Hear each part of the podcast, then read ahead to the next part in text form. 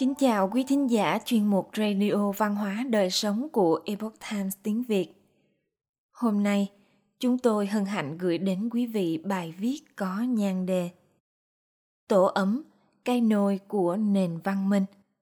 Bài viết của tác giả Jeff Minnick do Thiên An chuyển ngữ. Mời quý vị cùng lắng nghe.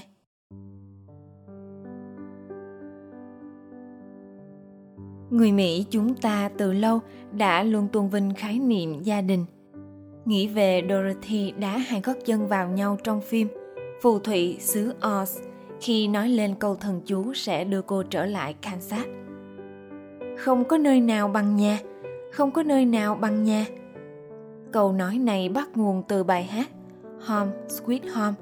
Hãy luôn khiêm nhường như vậy, chẳng có nơi nào bằng nhà người mỹ chuyển từ nơi này đến nơi khác có lẽ nhiều hơn bất cứ ai trên thế giới theo dữ liệu của Cục Điều tra Dân số Hoa Kỳ, trung bình người Mỹ thay đổi nơi ở 12 lần trong suốt cuộc đời mình.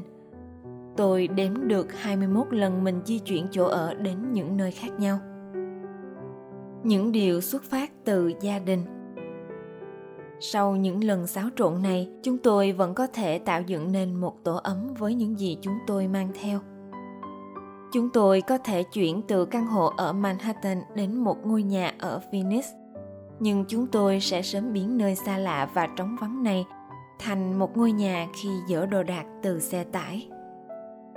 Chiếc tủ kính từ thời bà cố, giá sách do một người chú đóng, một chiếc ghế sofa lâu năm vẫn thoải mái như ngày nào – chúng biến cái mới lạ thành những điều quen thuộc. Với tôi, những cuốn sách giúp biến mọi nơi tôi trú ngụ thành nhà. Chúng bao quanh tôi ngay cả khi tôi đang viết những dòng này. Những cuốn sách cũ và mới. Một vài cuốn tôi không đọc đã nhiều năm rồi.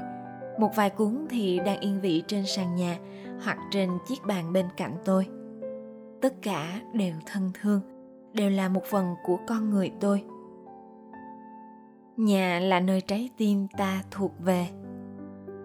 Nếu bạn đến thăm ngôi nhà của tôi hôm nay ngôi nhà mà tôi thuê lại từ con gái mình thì bạn sẽ tự hỏi về những khối hộp các thanh gỗ lên con lót và các nhân vật Playmobil thu nhỏ được lắp ghép thành một ngôi làng đang vương vãi trên sàn nhà.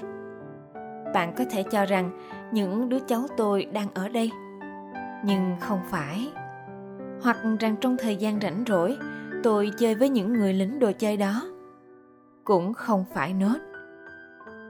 Không, khi những đứa cháu về thăm pennsylvania hồi tháng trước, chúng đã xin tôi để nguyên pháo đài và ngôi làng như vậy, và tôi đã đồng ý.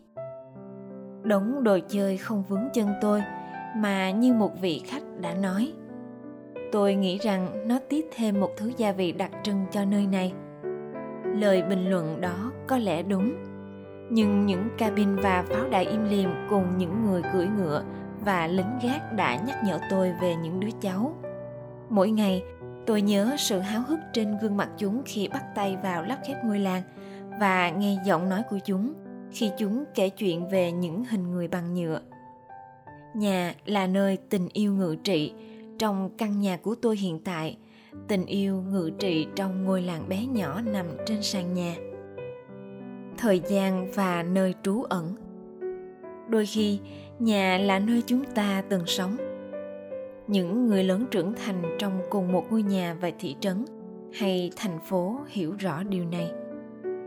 Một người đàn ông sinh ra và lớn lên ở một cộng đồng nhỏ thuộc Boonville, Bắc Carolina, bao quanh bởi anh chị em họ và bạn bè thân quen ra trường rồi làm việc ở Baltimore. Họ lập gia đình ở đó, lấy vợ và sinh con. Có một công việc tốt, nhưng dù ở tuổi 40, nếu ai đó hỏi họ Nhà anh ở đâu? Anh ta sẽ ngập ngừng một lúc trước khi đáp lời.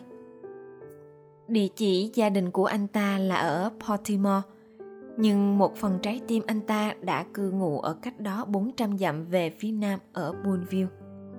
Vì vậy, làm sao chúng ta có thể nói rằng nơi chúng ta cư trú là nhà của chúng ta? Dù chúng ta sống trong một nông trại do cụ cố xây nên, hay một căn hộ ở Queens, một ngôi nhà nhỏ ở Charleston hay một ngôi nhà mới ở vùng ngoại ô Hoa Thịnh Đốn, giống như 50 ngôi nhà khác trong vùng lân cận, thì có một bài kiểm tra đơn giản cho chúng ta biết chúng ta có đang sống ở nhà hay không. Vào một buổi tối thứ sáu, kết thúc của một tuần khó khăn và bạn ra khỏi ô tô, đi về cửa chính, tra chìa khóa vào ổ, rồi bước vào trong. Bạn đóng cửa lại, mang túi đồ thiết yếu vào căn bếp. Và khi cởi bỏ chiếc áo khoác, bạn cảm thấy đã bỏ lại một ngày dài ở phía sau. Đó là khi phép màu xuất hiện. Bạn có thể không để ý, nhưng bạn đóng cửa lại, bạn cũng để lại cả thế giới ở bên ngoài. Bạn rót một ly rượu, trò chuyện với gia đình và giúp làm bữa tối. Nếu bạn sống một mình, bạn mở một hộp súp và xem tin buổi tối hoặc lướt qua email khi đợi làm nóng súp trên bếp. Đó là một lịch trình quen thuộc, chắc chắn rồi, nhưng bạn cảm thấy an toàn ở đây. Tại một nơi đầy sự ấm áp và niềm vui. Trong tòa thành nhỏ của nền văn minh.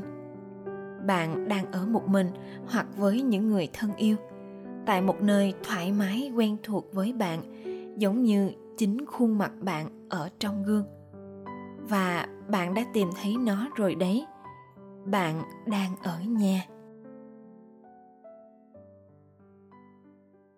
quý thính giả thân mến chuyên mục radio văn hóa đời sống của epoch times tiếng việt đến đây là hết để đọc các bài viết khác của chúng tôi quý vị có thể truy cập vào trang web e itviet.com Cảm ơn quý vị đã lắng nghe, quan tâm và đăng ký kênh.